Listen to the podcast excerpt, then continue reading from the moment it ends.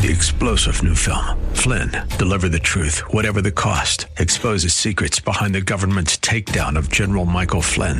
Flynn knew what the intel world had been up to. He ordered the first audit of the use of contractors. This set off alarm bells. He told the truth. He was the most dangerous person for Donald Trump to hire. They had to get rid of Flynn. Flynn, deliver the truth, whatever the cost. Available now. Watch it today. Go to salemnow.com. Salemnow.com. The El Conservador radio show is sponsored by the Federation for American Immigration Reform and George Rodriguez on 9:30 a.m. The Answer. Time for the El Conservador radio show with George Rodriguez. George is a constitutional conservative who loves to expose fake news and liberals. Be a part of the show. Call 210 308 8867. And now, El Conservador, George Rodriguez. Howdy, howdy, howdy. Welcome, my friends. George Rodriguez, El Conservador, talking to you on this Saturday, June 17th. Welcome to the show, my friends. Thank you for joining us. Uh, we've got a, a, packed program for you, as usual. We've got four great guests and um, lots of information for you, my friends. Lots of things moving still uh, regarding the border. Lots of new things happening away from the border. You're going to want to hear about that as well. So, uh, let me tell you real quick who our guests are, uh, and then uh, we can get to uh, the first one. Um, we've got Mr. Todd Bensman. Now he is a regular guest on us because he's uh, he does so much good research. Well, Todd Bensman from the Center for Immigration Studies. He uh, uh, has gone to visit a colonia. Let me tell you what a colonia is. A colonia is a neighborhood. Literally, that's what it means a neighborhood. In this case, it is an unincorporated community. And this community is located in Liberty, te- in Liberty County, Texas. It is. It happens to be a um, large, large housing development. Well, we can say housing.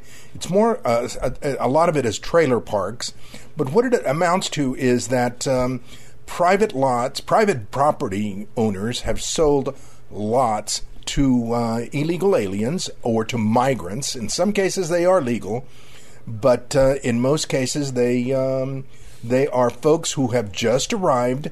They have purchased property, and uh, it is a huge development, a huge subdivision of uh, migrants, of uh, many of them illegal aliens, that has developed in this county. He's going to be telling you all about that, what he found, what he saw, etc., etc. Our, our second guest is Mr. Brandon Judd, who is president he is the national president of the Border Patrol Council. And uh, he's going to be giving us some insight into the new uh, Border Patrol chief that was just uh, appointed by the um, uh, Biden administration. Uh, he's uh, got some good insights into the gentleman, and you're going to definitely want to hear what he's got to say. third, we've got Mr. Chris Hajec. Chris is with the Immigration Reform Law Institute. And he's going to be talking to us about a lawsuit that the Immigration Reform Law, Law, Law Institute is involved in regarding voting, allowing uh, illegal aliens to vote in local elections, non citizens voting in local elections. Uh, the case is uh, that there that he's going to be talking to us is specifically the one in D.C. Washington D.C. recently passed a uh, an ordinance or a, uh, uh, a, a law allowing non citizens to vote in the their local elections. It was challenged and it was overturned it uh, has been uh, restate, reinstated by a second by an appeals court. Well, now uh, it's probably going to be headed towards the um, Supreme Court eventually.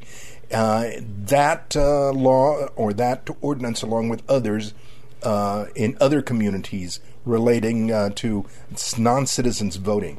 Our final guest is Mr. John Binder who is with a Breitbart reporter who's going to be talking to us about how Mayorkas has in the past protected criminal aliens, aliens that have committed uh, real crimes, murder, uh, rape, etc., etc. So you're going to want to definitely hear that.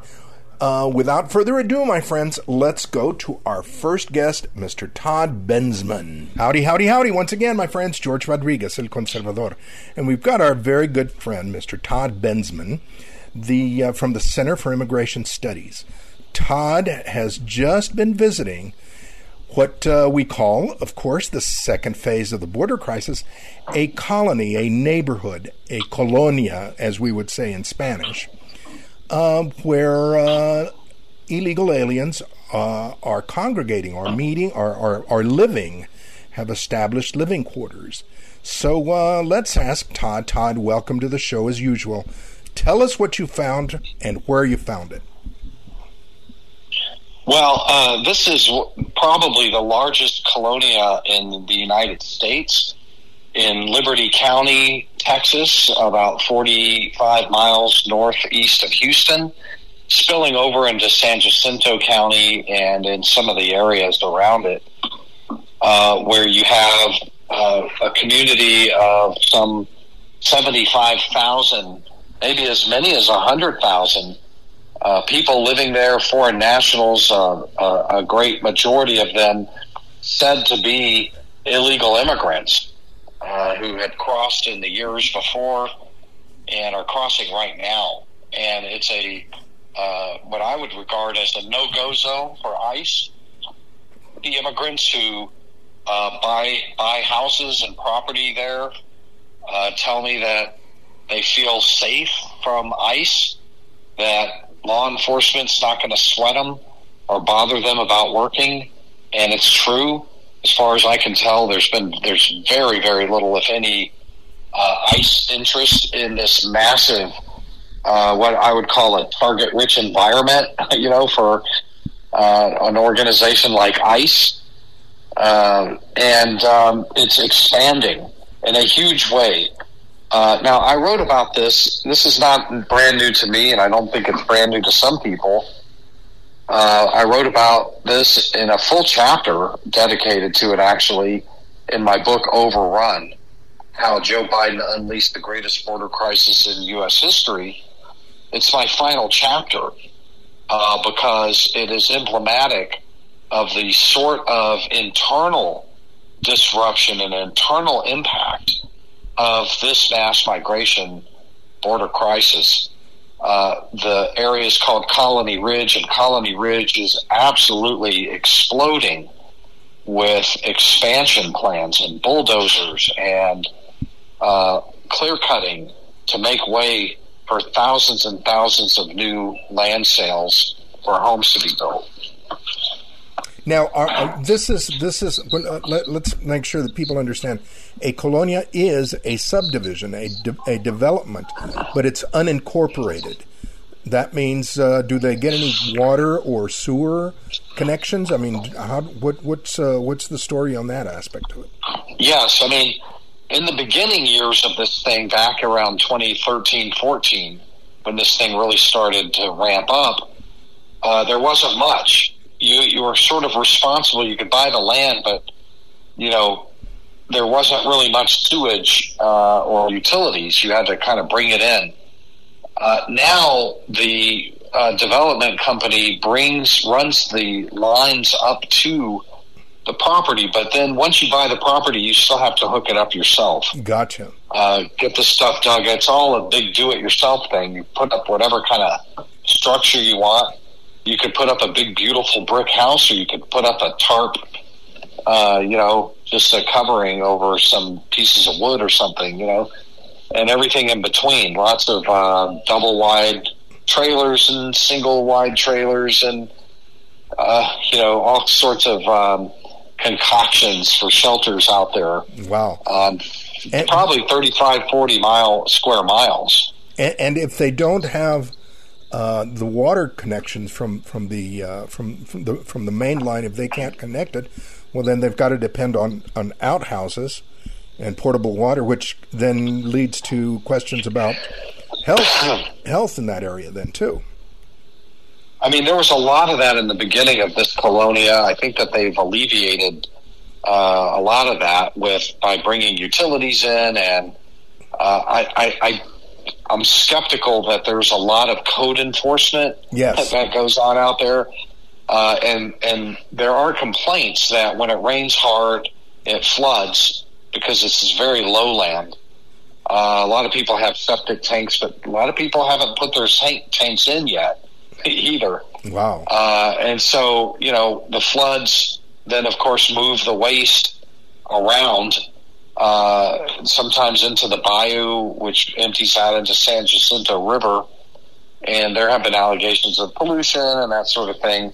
I haven't really investigated a lot of that, but there's plenty of uh, local dissension uh, about some of this stuff. Now, um, this uh, this colonia, there was recently a situation where uh, a Mexican national uh, did a mass shooting. Um, was this at this at the same uh, area, the same neighborhood colony? There, yes, it was. There was a well. It was in this. It was in the vicinity. It was the next county over, across the line, in an Gotcha. an older an older colonia uh, that had been there for. It looks like it's very, more established, uh, but no less uh, that you know illegal immigrants populate that area too across the county line. That was a Mexican national.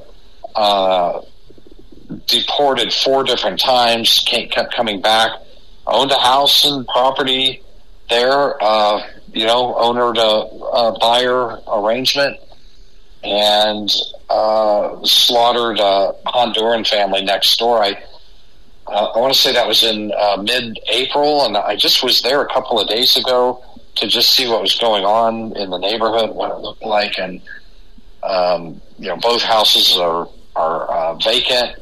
The alleged shooter's house uh, has a for rent sign out front for fourteen hundred a month, and the um, house where all the victims uh, were found is just simply uh, empty, with uh, the bullet holes still on the front door. Wow, wow.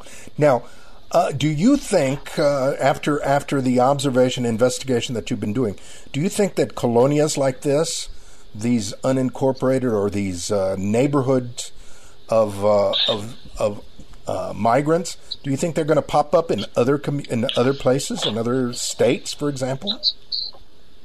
I do. Uh, I believe that they will. Uh, they'll probably get just as about the same press coverage as this one, uh, Which is which is almost nil. Right. Um, they probably are going up even as we speak, uh, or uh, pre-existing ones are expanding rapidly. Uh, I, I would suspect that uh, an intrepid journalist uh, who moved around the country and knew what, where to go and where to look would find these everywhere. Uh, I don't think this is, but this one almost certainly has got to be one of the biggest ones uh, anywhere. And yeah, I mean, it's just you, you got to see the video to believe how just gigantic this thing is. And where where can they see those videos? Tell the folks where they can get you can go to my. Twitter account right right now. I've got them all on my Twitter account. Part one, part two, part three, and there's a couple more. Um, and uh, Bensman Todd is where you can find that. That's where I've got them up right now, and people have uh, viewed them many hundreds of to- hundreds of thousands of times. Gotcha. And and what uh, I'll do is I'll uh, I'll post them as well on on our Facebook on our uh, social media so people can can be sure to catch them. But this is very very alarming in my book. It really really is because uh, you've got people putting down roots, but really not following the. Um, uh, the codes you're not following they're not following the uh, property. I have no idea how they get uh, mortgages uh, you know who's lending the money. Uh, all of Well, these I questions I, ex- I explain a lot of that in my book.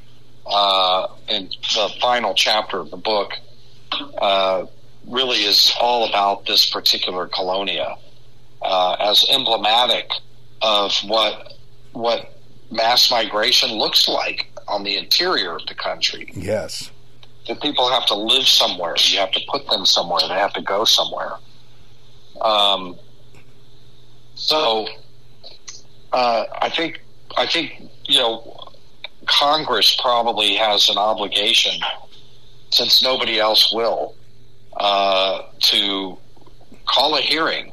They're they're having hearings all the time now on border issues uh, that are about our external border uh, and along the border and the border lands. But uh, this is every bit as much a border story. Yeah, three 300 miles uh, inland as anything else, and it's time for Congress to take a look. I think uh, at the impacts on the interior of the country. That's right. And this is certainly a very stark example, uh, and and one that that begs many many questions to be asked and answered. You got it. I want to thank you for coming on. Uh, it's been a busy day, I know, for you because uh, you're you're talking about this very very important story, folks. Uh, we've been chatting with our good friend Mr. Todd Bensman from the Center for Immigration Studies about the this uh, colonia, this neighborhood of illegal aliens that is uh, that is expanding almost a hundred. It's more like a city. A city, a city, literally incredible. It's the, the ultimate sanctuary city. Yes, it is. Thank you very, very much, Todd, folks you can watch uh, his Twitter, uh, uh, uh his uh, this story on his Twitter account at Todd Bensman. Thanks a lot, Todd. Thank you. I appreciate being here. Once again, George Rodriguez, El Conservador, in San Antonio. Howdy, howdy, howdy. Once again, my friends, George Rodriguez, El Conservador, talking to you from San Antonio, deep in the heart of South Texas. And we've got our good friend, Mr. Brandon Judd, who is president of the National Border Patrol Council. And uh, I wanted to get him on because this past week, uh, a new Border Patrol chief, national chief, uh, was uh, named Mr. Jason Owens, who comes out of the Del Rio sector right here in uh, South Texas. Uh, I wanted to get um, Brandon to uh, tell us a little bit about um, uh, him, the reaction by the council to his naming, as well as a couple of other things. But first of all, thank you, Brandon, for taking time to be with us. Welcome to the show as usual. Good to be with you. Thank you. Um, all right, so Brandon, uh, can you tell us anything about uh, this this new uh, border patrol chief, Jason Owens? Yeah, Jason. As long as he's allowed to do his job, he's going to be a very good chief. Uh, he he's very, very much enforcement minded. Uh, he wants to ensure that the that the safety of the public is is maintained. He wants to ensure that we have border security. Uh, but the question is going to be whether or not this uh, this administration actually allows him to do his job. Is he going to be allowed to implement the the policies, programs, operations that are going to be uh, that are going to allow us to go after the cartels, um, that are going to take the handcuffs off the good guys and allow us to actually uh, get the border under control. You know, that's the question. You, you, you can put anybody in there as the chief, um, but if if he if the chief is not allowed to do their job, then you know all, all you have is a figurehead. Yeah, and he's coming out of a sector where. Um, uh, one of the major uh, issues that occurred was this um, the accusation of the agents being uh, uh whipping the Haitian uh, immigrants, and uh, which we all know. I mean, I was there. we all know that that was just over the top hype by by the media and, and the administration. Is he? Do you think he's going to be a, a patrol agent's um, friend? Well, he was, uh, if if if I remember correctly, he wasn't the chief in Del Rio when that place. Um, he he was the, the chief of the Border Patrol Academy at the time that that took place, if, if I remember correctly. And I'm uh-huh. almost I'm almost positive that that's that's the case. Um, there was a different chief patrol agent in Del Rio at that time um, during the Haitian migrant crisis. Um, but uh, you know, again, it, it, strictly comes down to is he going to be allowed to do his job? Uh, you know, we we've seen time and time again that uh, you know I, I can go back as long as I can remember in my career. And, you know, chief patrol agents, although they can't go on TV in uniform.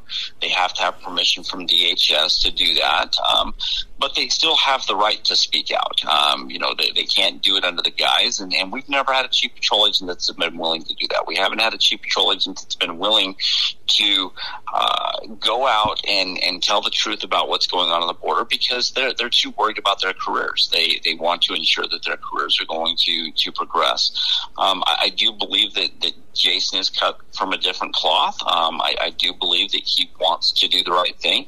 Um, his wife ran for Congress against uh, Congressman Cuellar Republican. So I, th- I think that, that Jason absolutely wants to do the right thing. But uh, George, again, it strictly comes down to he has a boss, um, and that boss is going to make uh, certain decisions on what our operations are and and is that boss going to allow Jason to to, to implement the proper operations That's right. Uh, and, and and again if he does if if if Jason's boss allows him to implement the proper operations I believe that Jason is going to be a very good chief Excellent. All right, let me ask you now, um, switching gears a little bit. The um, Title 42 has ended.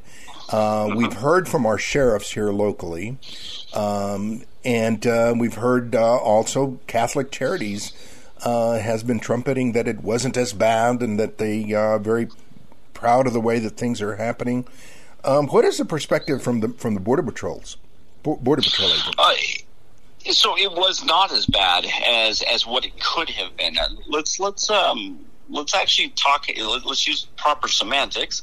I mean, I'm not saying that you're using improper semantics, but you know, other other people will will throw out it. It wasn't as bad. Um, so as as expected. So what we say is what it could have been. Um, what happened was was CBP implemented an app where people could go on and apply for asylum and go through the ports of entry rather than um, crossing uh, across the river. But it still amounted to the exact same thing. Uh, what it comes down to is is whether or not DHS is going to actually enforce the laws. Are these people just going to be led into the United States, and are they going to um, never show up to their court dates? Are they going to abscond from justice um, after that? And if history um, is an indicator, then that's exactly what's going to happen. So all of these people that are being let in under the CBP one app that otherwise would have crossed the border illegally, um, are they just going to become illegal down the road because they're not going to show up to their court dates? And again, we have to look at history, and history shows that that's exactly what going ha- what's going to happen because the vast majority of these people are not going to have a legitimate asylum claim. They know that, they understand that, but they also understand that they're going to be released into the United States. They they further understand that if they abscond, if they don't show up to their court dates, nothing's going to happen to them. They're, nobody's going to go after them. They're, they're not going to find these individuals. So these people are going to be good to go. They're never going to have to leave this country, um, and they're going to get exactly what they wanted. And, and it's all about the rule of law. Are you going to actually enforce the rule of law, or are you going to let people violate our laws with impunity with no repercussion? Wow. Yeah, uh, you know, uh, we have seen how how many families all of a sudden have have started popping up all over the place again uh-huh. uh, and coming across. And you know, uh, I, have got to, I've got to, I've got to. Uh, I feel very, very uh, skeptical that many of these are really, really families. But nevertheless, they're all claiming to be families, and they're getting they're getting in pretty quick they're being released into the United States. They're, they're ultimately getting exactly what they want, which is to be able to come to the United States. Do they have a legitimate legal claim to be in the United States? You know, that remains to be seen. But uh, again, you have to use history as a guide. And history has proven that the vast majority of these people do not have a, legal, uh, a legitimate legal claim. Again, nobody's against legal immigration. Everybody's against illegal immigration. Everybody's against what happens down the road. Do these people show up to their court dates? And again, history has shown time and time again that they will not. They'll just end up um, becoming um, illegal because they, they, they won't have a status in the United States. Um, but it won't matter because they're going to be allowed to stay. Correct. Let me ask you one last question. What um, what is the morale at this point uh, among the Border Patrol agents? Uh, how are they feeling? How are they hanging in there? Uh, again, when, when I look over my career uh, and, and, I, and, I, look at the, the ups and downs, we've just never had anything that's as low as this. Uh, we've never had any point in in the history of the Border Patrol where we just have not been able to do our jobs. You look at law enforcement around the nation. Um, the police officers, uh, the DPS officers, the sheriff's deputies, everybody wants to go out and they want to protect the American people and they want to be able to do their job. They want to be able to do it well. Uh, and, and it's all about the safety and security of the United States. And when you can't, when you can't do that, you, are going to feel de- demoralized. And that's why we have such a high attrition rate. Um, we have, I believe that we have the highest attrition rate in the entire federal government. And it all, it's all based upon people want to feel like they're accomplishing something in their careers. And right now, Border Patrol agents just don't feel that way. Well, yeah. It, it is, it's, you know, we can see it. We can see, uh, uh, the, in our interaction, uh, with uh, agents whenever we're down by the border that um, you know they just they don't seem peppy. They don't seem uh, you know they're they're happy to see people that are supporting of them, but um, in many cases that you you can tell that that's something's going on. Something's going on. Yep. Well, yep.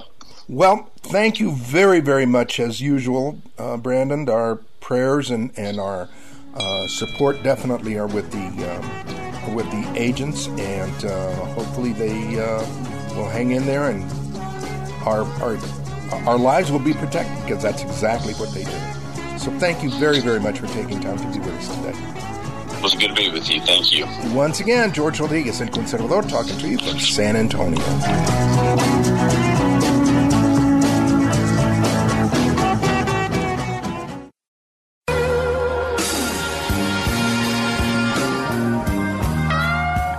Howdy, howdy, howdy, once again, my friends. George Rodriguez, El Conservador, talking to you from San Antonio.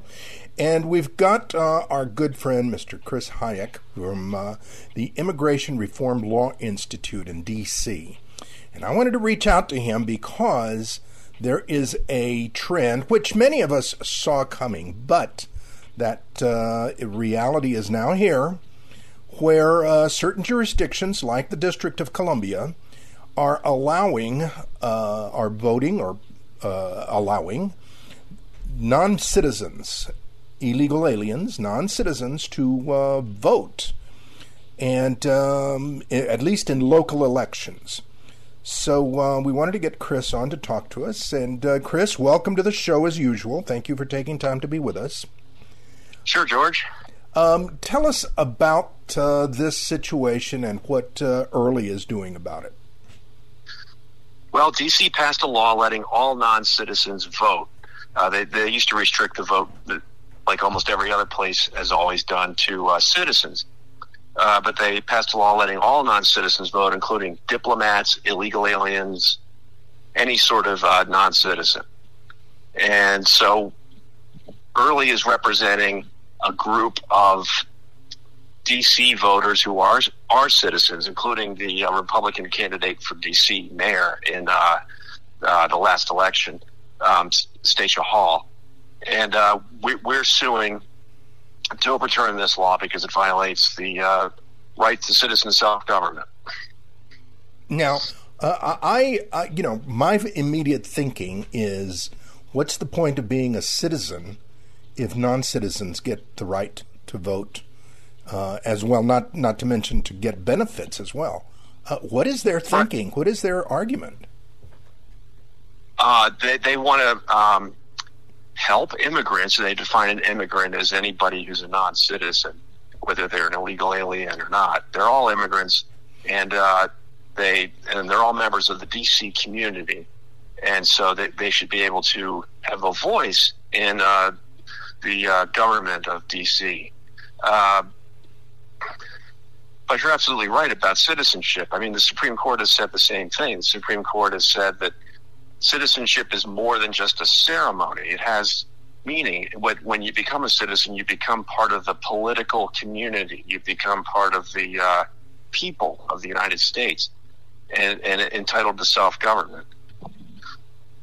And in the face of that, it's it's very hard to see how this law could be justified. Uh, it's very hard to see how, how it can be justified in the face of the, the Declaration of Independence. I mean, we're not an independent country anymore. If we can't govern our country, it's going to be governed in part by non citizens. it's so true. Uh, what about? I mean, uh, this seems to be a trend. Are, there are other uh, jurisdictions, other communities that are doing the same thing. Correct? Yes, uh, uh, we're filing briefs in a case in Vermont, and New York City has allowed this. Though that's that was struck down by a trial court, and now that's on appeal. It'll probably stay struck down. Uh, San Francisco is doing this for school board elections. Uh, there are a number of other jurisdictions where they uh, have allowed this, or or at least they're considering. Uh, Connecticut is considering uh, amending its constitution to to let non citizens vote statewide in statewide elections. Wow. And and there's no reason, uh, in principle, why, why the states wouldn't uh, vote to allow aliens to vote in federal elections. And it, the, the, only thing stopping them is a federal law uh, against that. But I imagine that law would be challenged in court by the states unless there's a precedent saying you can't let aliens vote. It violates citizens' rights. It dilutes their votes. Yeah, and and, and you know, uh, again, uh, if Connecticut goes through with it, uh, would Connecticut then um, uh, claim that they can uh, vote in the federal elections as well? Allow them to to be counted in no, federal no. elections? No, no, I believe it's just so far it's just uh, state elections, but statewide elections for governor, state legislature. Gosh, that's that that that that's very very disturbing. The uh, with the amount of of of uh, aliens crossing the border, uh, you know, it. it uh, yeah, that it, that's their really, argument. It, yeah, it's like we, we we're letting all these people in, we're letting them stay forever and so they become part of the community. So they should get the right to vote. It, it's just a, a uh, extra legal uh, takeover. Yeah. really? I mean, you know, you've gone from step one to step two to step three now, and uh, where's it going to Yeah. end? Right. Uh, and and it, it really makes you wonder where they wanted to end. It seems like they, they, they wanted to end in uh, some kind of uh, dissolution of the United States. Yeah. I mean, we, alone among all nations in the world, we supposedly cannot stop non citizens from voting in our country. I- that that's incredible. I mean, every other nation, uh, you have to go through loopholes to not only stay in that country, but also to you know become a citizen or to uh, let alone to participate in in, um, in in elections. But here, I mean, we just seem to be going the opposite way. Yes, and uh, so so these issues are very important, and it's uh, it's important to figure out how the Constitution, as interpreted by the Supreme Court, uh, addresses them. the uh, it, it it seems like one of the things that needs to be addressed is whether or not you know uh, the Constitution covers uh, a person that's inside the country. Uh, because that seems to be uh, the ongoing battle uh, or the ongoing argument that they always have is that they're here, uh, they got to be covered. Uh, Right, right. Actually, the the um, you can be here in in geographically in the United States, but not have entered the country. If you've ever gone through customs, you would uh, get get the idea that Yes. you know, in an airport, you're in the airport, you're in you know the interior of the United States. If it's like a you know Houston airport, but if you haven't gone through customs, you haven't entered. And uh, so, someone who comes here and is immediately apprehended or surrenders to border patrol, uh, they haven't entered the country because they're not free of uh, official restraint. And uh, and so the Constitution doesn't apply. It, it, it's just as though they're abroad. Gotcha. Gotcha. Well, I mean, you know, that makes perfect sense, except for the fact that now, you know, uh, the other argument that we've heard here in San Antonio, and I, you know, worry about where we're going here uh, with our liberal uh, city council, is that because they take up uh, services, because they use services, non citizens use services like water, sewer, uh, police, et cetera, et cetera, that they have a right uh, for the decision making as well. Your thoughts on that? Well, that's the argument. I mean, it depends on who's a member of the political community. There, there are plenty of people here, tourists and temporary visitors, who uh, correct uh, uh, consume services and and uh, you know don't have the right to vote. and uh, and in fact, no alien has a fundamental right to vote. O- only citizens have a fundamental right to vote. Yeah, that that that is so true. Uh, anything else that you want to add to it to uh, this discussion, my friend? Any other uh, topics coming down the the the road that uh, IRLI is going to be dealing with? Well, we have another case that we're asking the Supreme Court to review, uh, where the uh, Department of Homeland Security gave work authorization to large groups of tech workers, um, basically doubling the size of the H-1B program, which was established by Congress uh, and they did it without uh, implementing the statute at all. They, they in fact violated the statute. And, and there's another program where they gave accompanying spouses of certain uh, H-1B aliens to, uh, to work as well. And there's no there's no statute that says they can work. There's no statute that says they can't work. But but the problem is that they're just doing this on their own authority, and, and that's not constitutional. They have to be implementing a federal statute. And uh, so we're challenging that. You know, we're hoping that gets uh, reviewed. We, have gotten seven amicus briefs saying the court should review it for, from various groups, including uh, Congress and uh, members of Congress, led by Ted Cruz, and uh, uh, ten states, led by Kansas so so we're hopeful that gets reviewed. And and this this idea of implementing the statute is so important. I mean, th- th- there's uh, another case where uh, Texas is challenging Biden's public charge rule, where um, Congress said in as recently as eighteen uh, as 1996 that people who are aliens who are a public charge that that is consume uh, public benefits uh, including non-cash benefits like food stamps, are uh, you know should not be eligible for green cards. And uh, Biden's not really enforcing that. He's saying, well, it's only people who consume cash benefits that we consider a public charge. and, and, you know, so so he's failing to implement the statute. He's just disregarding it by just implementing a little part of it. And uh, it, it um, there's a big problem with the, this administration uh, ignoring Congress. And right now, there's also a problem with Congress, uh, maybe not in past laws, but in, in the uh, you know the DC voting law had to be, you know, in order to become law, couldn't be disapproved by Congress, but uh, Congress didn't disapprove it. The House did, but the Senate Senate didn't. Mm. It, it, you know, uh, again, uh, as we've seen with DACA, they, uh, or at least my opinion of DACA is that again it was put in uh, without uh, without authorization from Congress. It was just done by yes. the president. However, again, it seems like um, uh, this president uh, acting like Obama, they are pushing whatever they want. That's the end of it. Right, he's just duplicated it, and uh, and it, it, it's going to be struck down. But but it's uh, and he's giving work authorization to all the DACA people as part of the program. You know, there's no provision that says uh, uh, DHS can do that.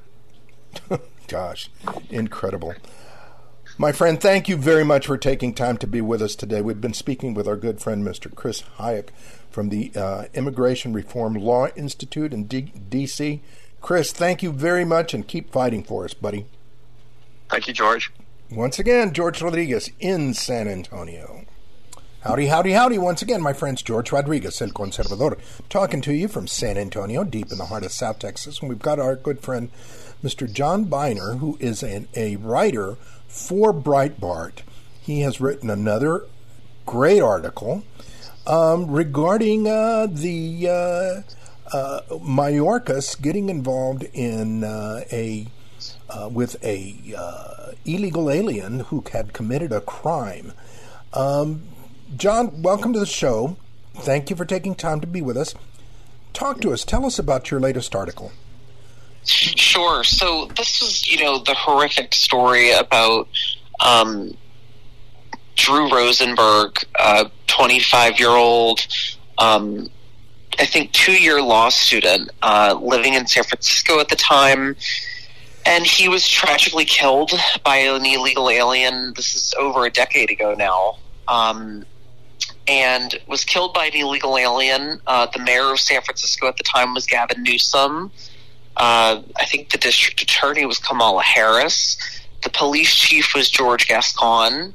And Alejandro Mayorkas, the current DHS secretary, was actually running um, USCIS, which is you know the U.S. Citizens and Immigration Services Agency, which falls under DHS um, for the Obama administration at the time. So it's it's interesting. It's all the same characters that are still around to this day that were involved in Drew Rosenberg's case. Um, and Don Rosenberg, um, Drew's father, uh, actually went and uh, tried to basically get a meeting with Alejandro Mayorkas at the time. Um, he was able to get a meeting with his congressman at the time, who, you know, he says wasn't super enthusiastic about helping him in any way. Um, as you know, as you can imagine, his congressman was a Democrat, and um, he was able to send a letter to Mayorkas at the time when he was running USCIS, and the response that they got was that they were not going they were not going to try to deport the illegal alien that had killed Drew Rosenberg because um, it wasn't deemed you know a punishable deportable offense because he had run Drew over uh, with his car. Drew was riding on a motorcycle, and he had he had run him over, um, and that's what really killed him. And even then, um, under you know Mayorkas policy at USCIS, this was being considered something that was not serious enough for DHS to deport an illegal alien for. And of, of course, this speaks volumes today because of Mayorkas' leadership at DHS and what the Biden administration has done, which is a complete expansion of that policy that was being carried out. That was back in 2012. Um, and that is being carried out agency wide today. Now, let's make sure that the people understand. There was an illegal alien who was, well, obviously with the with the term was obviously in the country illegally. He uh, ran Drew uh, Rosenberg over, and from uh, the description by Don, his dad, uh, I believe he ran over him twice uh, mm-hmm. in his effort to get away, to escape. Mm-hmm. And uh, so uh, clearly he committed a crime, uh, and that was not punishable by deportation or in any form of in any other way. I, I'm I'm I'm flabbergasted.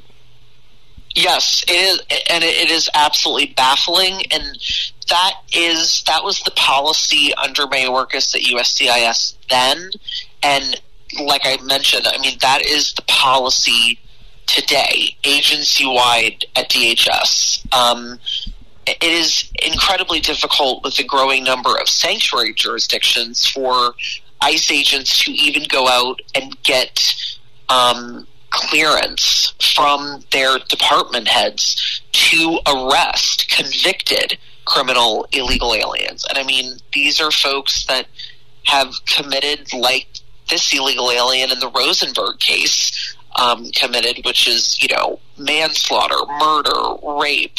Um, there was a recent case out of New York where, you know, the state agency just simply released an illegal alien that was charged with rape, didn't even bother to call ICE um, to have that illegal alien deported. So, I mean, this is going on to this day, and it's been expanded. Um, I mean, now the ICE agents have to go and get, you know, approval all the way up the food chain before they're even allowed to go and arrest a convicted criminal illegal alien who is, of course, should be first on the deportation list. Now, this uh, really, really is disturbing when you put it uh, in uh, in light of the defund the police movement, as well as the number of uh, liberal uh, soft on crime DAs that we have across the country. Uh, mm-hmm. I mean, if we're going to have a soft on crime uh, immigration law enforcement uh, to complement, and I'll use that word, complement the soft on crime uh, local government. I mean, it, I, I, you know, how safe is the American public?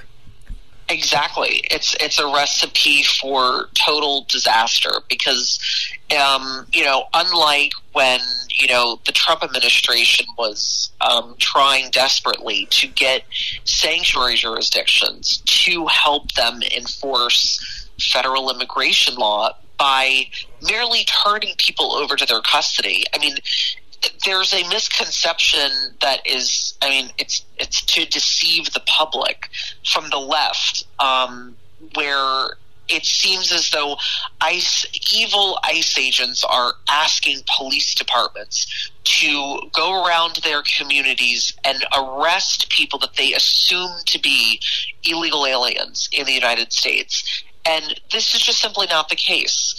Um, all ICE has ever asked is for localities when they arrest an illegal alien and they are charged with a crime and they hold them in their local county or local jail, um, call ICE.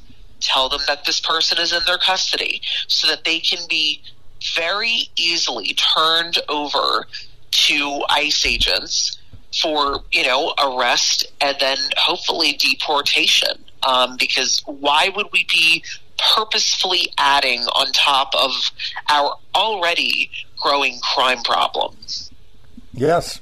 And uh, you know, do you know what uh, what they do with the um, with the uh, criminals that they do catch at the border? I mean, in some cases, they are catching criminals returning uh, to the returning to the U.S. Uh, it, what is Mayorkas's policy on those characters?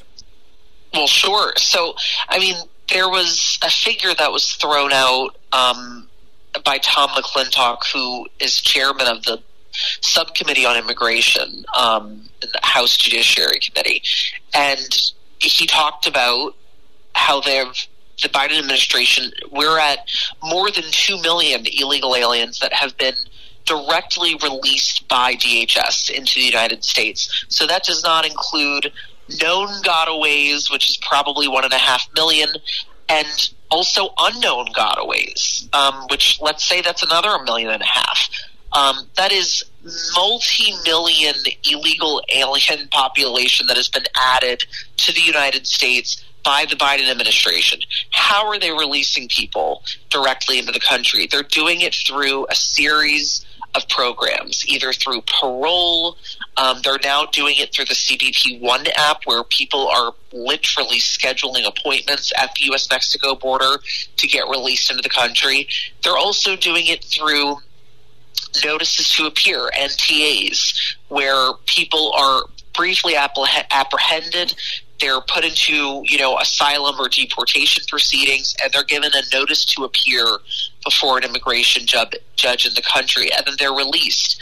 And among these 2 million, more than 2 million illegal aliens that have been released under the Biden administration, there have been convicted criminals. Um, you know, the DHS does not have access to, you know, criminal databases across the world. I mean, we're getting we're getting illegal aliens now from all over the world. This is not like the 1990s where you know 80 to 90 percent of the illegal population is arriving from Mexico.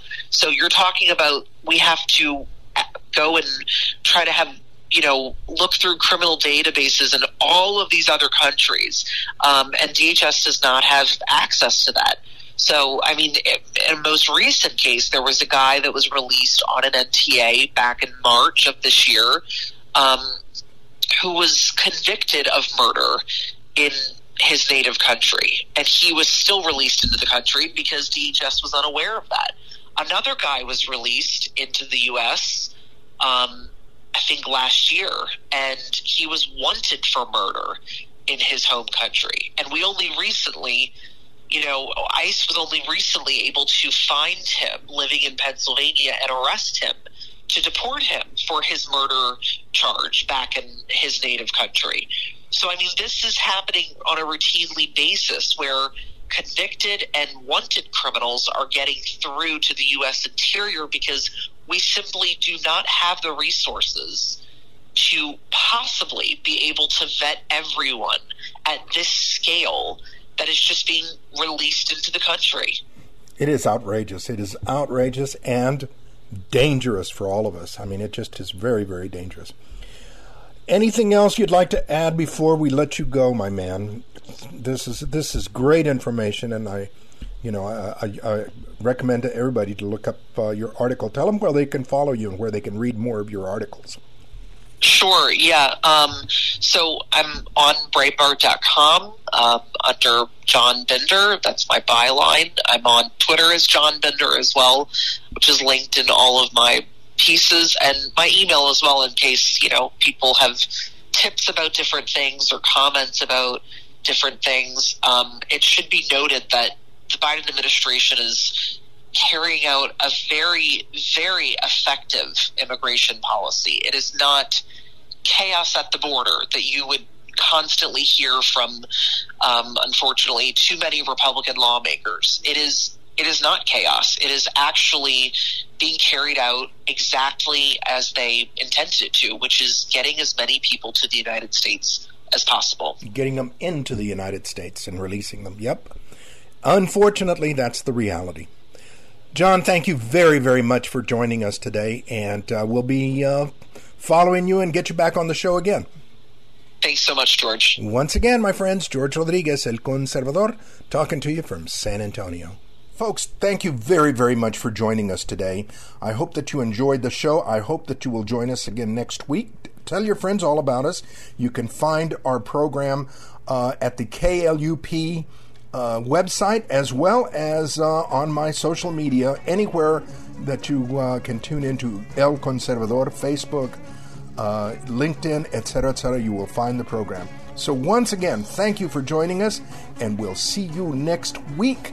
This is George Rodriguez, El Conservador, talking to you from San Antonio. Till next time.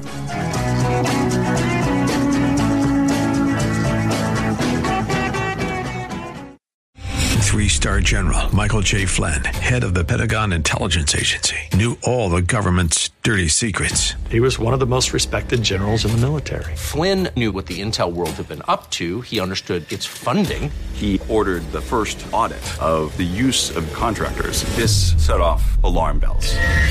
The explosive new documentary, Flynn, Deliver the Truth, Whatever the Cost, and covers the facts behind this scandal. Flynn told the truth. He was the most dangerous person for Donald Trump to hire. I find out the worst enemy that I'm going to face in my life is right here in America. They took my assessment and they wanted me to change it. And I was like, I'm not changing it. They had to get rid of Flynn.